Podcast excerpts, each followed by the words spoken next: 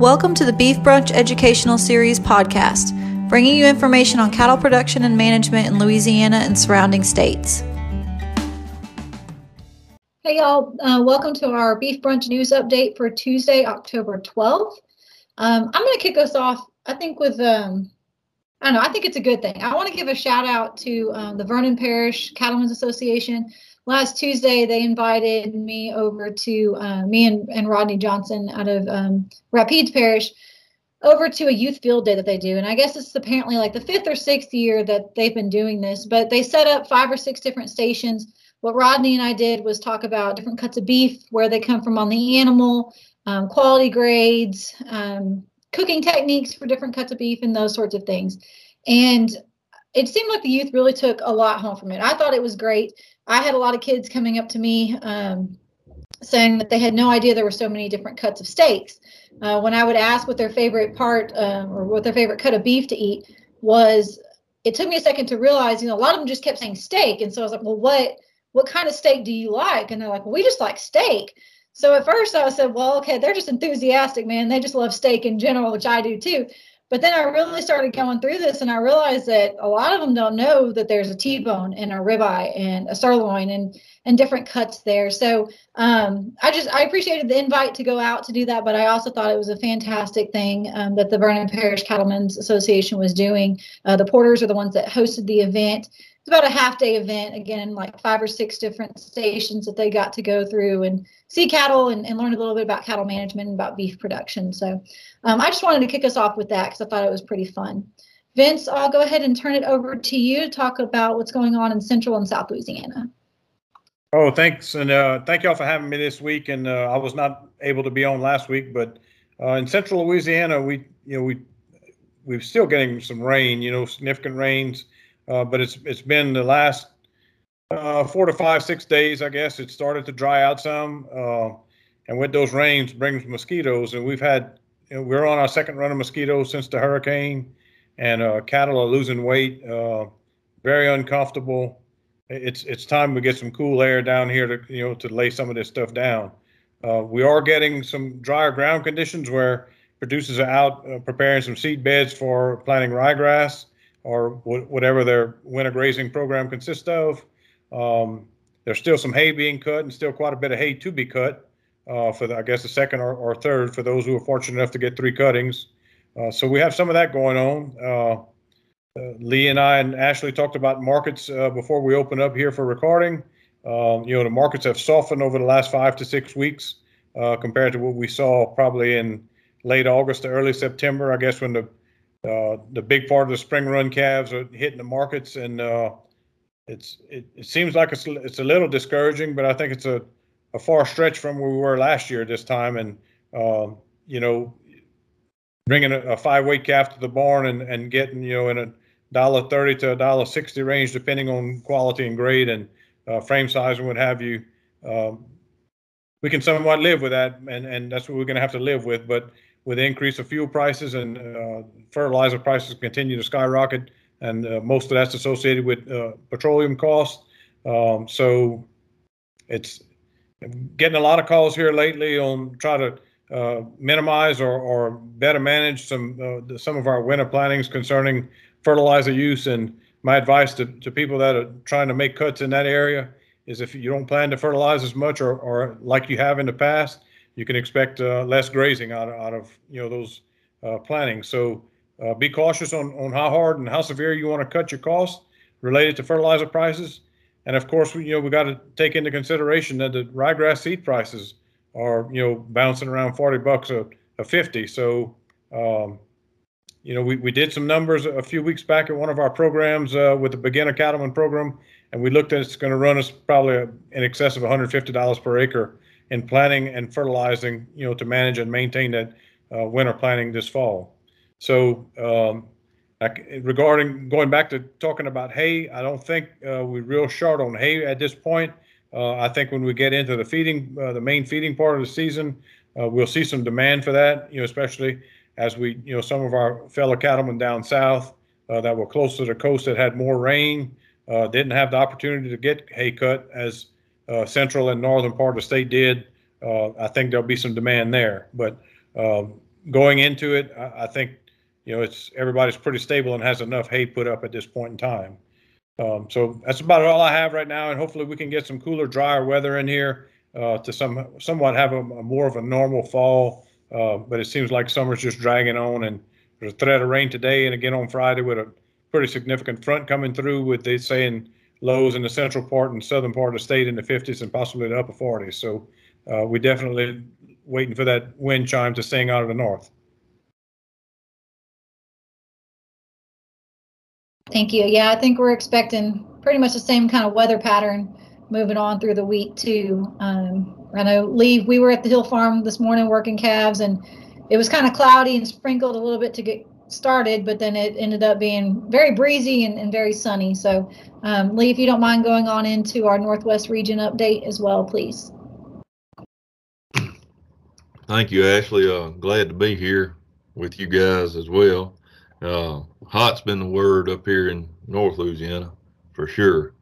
Uh, highs in the low nineties, and uh, uh, humidity crept back in. As Vince stated, it sure hadn't felt like fall. Uh, felt like kind of a, a summer summer season, if you will. Um, really and truly, it's been mostly dry. We could have used a little rain. We had a storm system move through last night. Some of our friends got uh, picked up some over on the western part of the state, and boy, the the folks in North Texas and and uh, Central Oklahoma sure caught it on some bad weather, uh, which you know we will have this time of year. But we sure could use a little rain. I think, like Ben said, we got some in the forecast latter part of this week. Um, Hopefully it'll turn uh, a little bit cooler, but really and truly, as pasture conditions go, it, you step outside and walk into a pasture right now, you don't see it like this very often this time of year in this part of the country. More times than not, we're droughty this time of year. Uh, you know, a lot of folks waiting on rains, try to freshen pastures up a little bit to cut that last cutting of hay, and uh, toying around with the idea of feeding some hay. And I'll be honest with you, I haven't talked to a single cattle producer that has put out any hay other than, you know, feeding some cattle in traps or other uh, other extenuating circumstances where they're having to hold some cattle up, or uh, heavy stock of pasture. They might be putting out a little bit of hay, but uh, most everybody that's stocked at a good rate, they're, they're, they're not feeding any hay yet, and that's a good thing uh, going into the fall and, and ultimately the winter. Um, So, so summer pastures are looking really good. A lot of hay's being made still. I think most everybody I've talked to is they own the short rows of it. You know, they're on their last cutting, they're uh, winding down or within striking distance on it. And I think I said this in the last news update, but there has really been some good hay made in the last month around here. Uh, some some really high quality stuff. I, Uh, you know, it's funny, we see some reports about army worms um, up farther north into territory that's never seen army worms, uh, Iowa, Illinois, places like that. Uh, I really hate to say this, may jinx us, but army worms in, in my corner of the world hadn't been just terrible the last few weeks. I mean, you still got some folks spraying, but it hadn't been the, the widespread outbreak like we've seen back in Uh, July and August, so on and so forth. With that being said, I, I was bathing some hay on my own place yesterday afternoon, looked over into another field, and and I'll be dipped if there wasn't some army worm damage over there, and I saw them getting cranked up.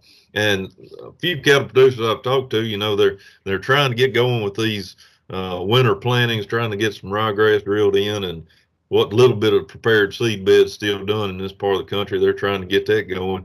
But uh, these armyworms are concerned, and if we kind of still drag on with this kind of warm, humid weather, they're they're going to be a concern until we can get some of those sweeping north winds, like Vince stated, to kind of tamp those little rascals down a little bit. Um, but once again, uh, something I want to remind folks on when you.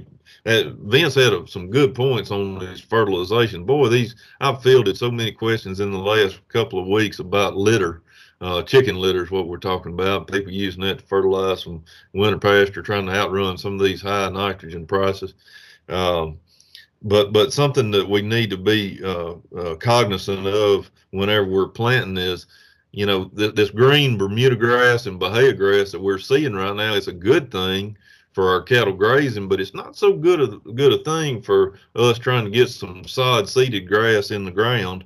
Uh, you know, you, you get an overburden of that uh, that uh, summer grass, and it will choke out that young ryegrass if we're not careful.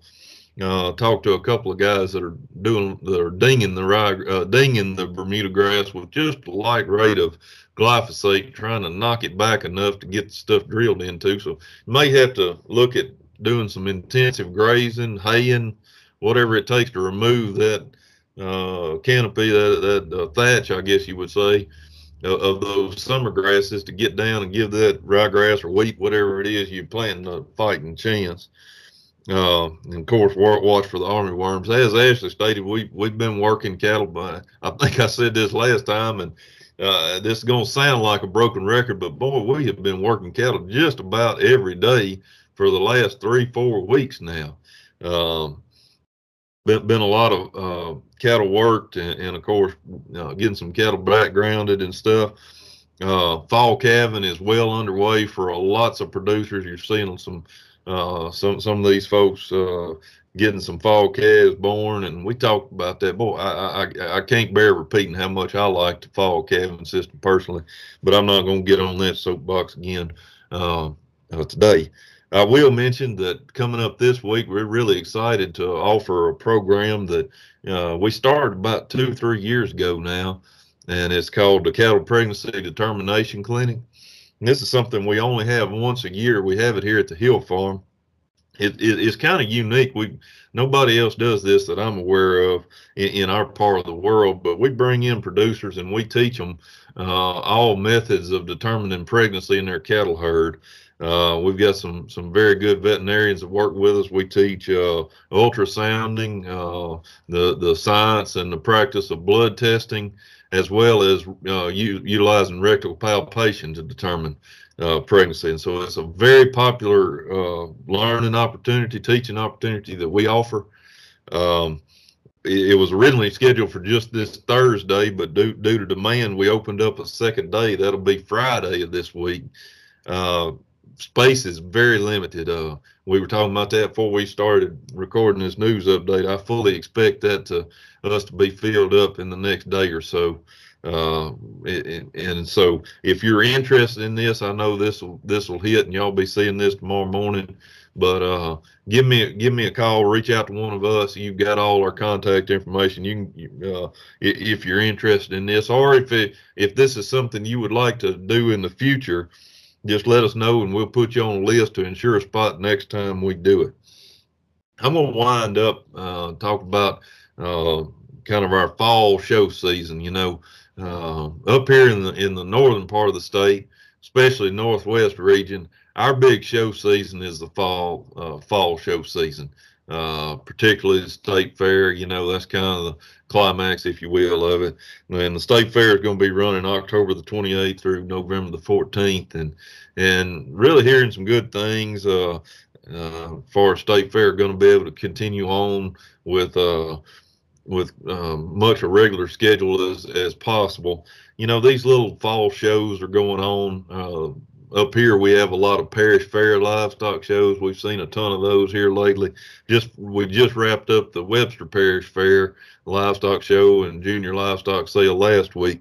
And I just want to kind of end on this note. If if you got kids or grandkids that aren't involved in four H livestock or showing with F F A or whatever, I highly encourage you to check it out. Contact your local uh, four H agent, county agent, uh, F F A teacher, uh, who, whoever is responsible in your area. Give them a call or, or stop by and, and see them and let them talk to you about the benefits of, in, of enrolling your kids, not only in four H, but in the four H livestock program. You know, uh, uh, livestock projects teach so many valuable life skills to these kids that, that they can't get anywhere else, to be honest with you. And you know, numbers ebb and flow a little bit on livestock. Some years they're up a little bit, some years they're down. But those life lessons that you may have learned whenever you showed livestock as a kid are still still applicable, and they're still being taught.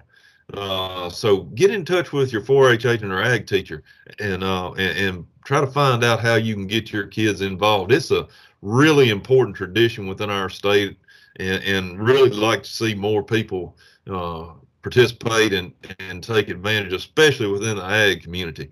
I see so many livestock producers who run a lot of cattle, and, and their kids may not be involved, and they may, may be very good reasons why, but gosh, you Vince will tell you firsthand, you can incorporate youth livestock projects into a cattle operation very easily, and it can benefit both. Uh, so if you want to talk to us about it, give us a shout. Any one of us, Jason, Vince, Ashley, or I, we, we can all talk to you about it and kind of kind of give you a plan. I, I talk to cattle producers fairly regular, and we, we talk about uh, kids showing and, and how they can incorporate that into their herd. And us as commercial cattlemen, we can absolutely incorpor- incorporate that into our herd. There's several different ways you can go to, to get your kids involved in a youth beef project uh, and still make it work on your operation. So I'm going to end with that, Ashley. I've rambled long enough.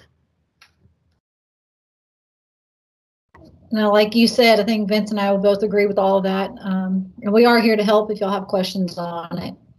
Um, Jason couldn't be with us today, but I think he would pretty much just echo what Vince and Lee have said as far as everything going on in the Northeast region. Um, calves being worked, uh, fall calving happening. I think for the most part, most of the hay's up, but there's probably still a few people out there doing that, and then getting um, getting whatever cool season varieties planted that that you're going to get in. Go ahead and start getting getting that into the ground. Excuse me. Uh, we do not have a full market update for y'all today. Um, like Lee and I have already said, we've been working cattle this morning, and that was basically all morning. Then I taught for a little bit, and I didn't have didn't have full time to get that market report together, so I apologize for that. Um, but we do have several other events that I want to talk about. Um, so the first I've already mentioned um, in our last news update is the Acadiana Cattle Producers Fall Field Day. It is Saturday, October twenty-third, um, from eight thirty to one thirty. It will be at the U L Lafayette Cade Farm. Um, registration starts at eight. They have information on um, herbicides and applications uh, for weed control, soil fertility testing, forage fertilization, summer pasture fertilization response demonstration, um, shoot side animal handling and B Q A demos, um, beef carcass yields and marketing freezer beef, um, a cattle market update, equipment demonstrations, and then program updates from like master cattlemen, advanced master cattlemen, beginner, um, and master farmer as well. So if you want more information on that, we've got it on our social media pages, um, but if you want any more, you, you'll have my email and the video and podcast descriptions, and I can send you that flyer as well. The next event to talk about, um, let me back up. I'm going to go ahead today when this is being released. So Tuesday, October twelfth um, is our monthly webinar. So we have Doctor Scaglia coming in and talking about planning grazing of win uh, winter annuals. I just realized I have a typo on the on the website. Um, planning grazing of winter annuals.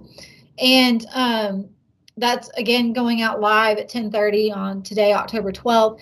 If you miss it, if you don't see this until later, it's always recorded. I'll get it up um, within the next week or so. Um, Vince and Lebo talked a little bit about feeding as well, uh, whether it's hay or, or grain or whatever. Um, if you missed our last webinar, we had Mister Andrew Granger talking about uh, winter supplementation. That's already up onto the website um, and the YouTube channel if you want to go back and watch that as well. Next month, our uh, webinar, uh, Doctor Scaglia and I will come in and we will talk about bull management and commercial operations. And then in December, um, Doctor Gary Hay is going to come in and talk about selecting beef bulls for terminal crossbreeding programs. So um, those will be our last few webinars to round out the year. That's kind of crazy to, to say. I know we're in October, but it's kind of weird to, to think about that. Um, another live event that we have coming up, Doctor Scaglia is coordinating a grass-fed um, beef production workshop, beef production and marketing, excuse me. So production and marketing workshop for grass-fed beef. That is going to be on November sixteenth from nine A M to four P M Um, at the State Evacuation Shelter in Alexandria. Um, so he's got optimizing resources, um, talking about breed types and forage systems, transitioning over to a grass-fed beef system, marketing your calves, um, strategic alliances in the uh, grass-fed beef industry, functions of grass-fed beef producers prefer um, for strategic alliances, and um, grass-fed beef attributes to talk to um, retailers and um, restaurants about that. There's also going to be a producer panel. So um, if you want more information on that, uh, you can just, again, email me, contact me, and I'll send you that flyer, um, or Doctor Scaglia if you have his email as well. And then the last thing to mention, we've mentioned it several times before, but the registration is still open for Advanced Master Cattlemen. Um, so Advanced Master Cattlemen is four workshops spread throughout the year. There's one in January, April, May, and September. Um, you have to have successfully completed Master Cattlemen to register for Advanced Master Cattlemen. Um, those workshops are going to be at the Dean Lee Research Station and the State Evacuation Shelter there in Alexandria. Um, again, Doctor Scaglia is your contact for that, but you can email us and we'll put you in contact with him um, or give you the online registration. You can also find that um, on our website as well. And I believe that's all that we have for y'all today. Um, thank y'all for joining us. Again, if you ever have any questions, uh, need any of this information, please feel free to reach out to any one of us and we will help you with that. Um, other than that, we will see you back in a couple of weeks.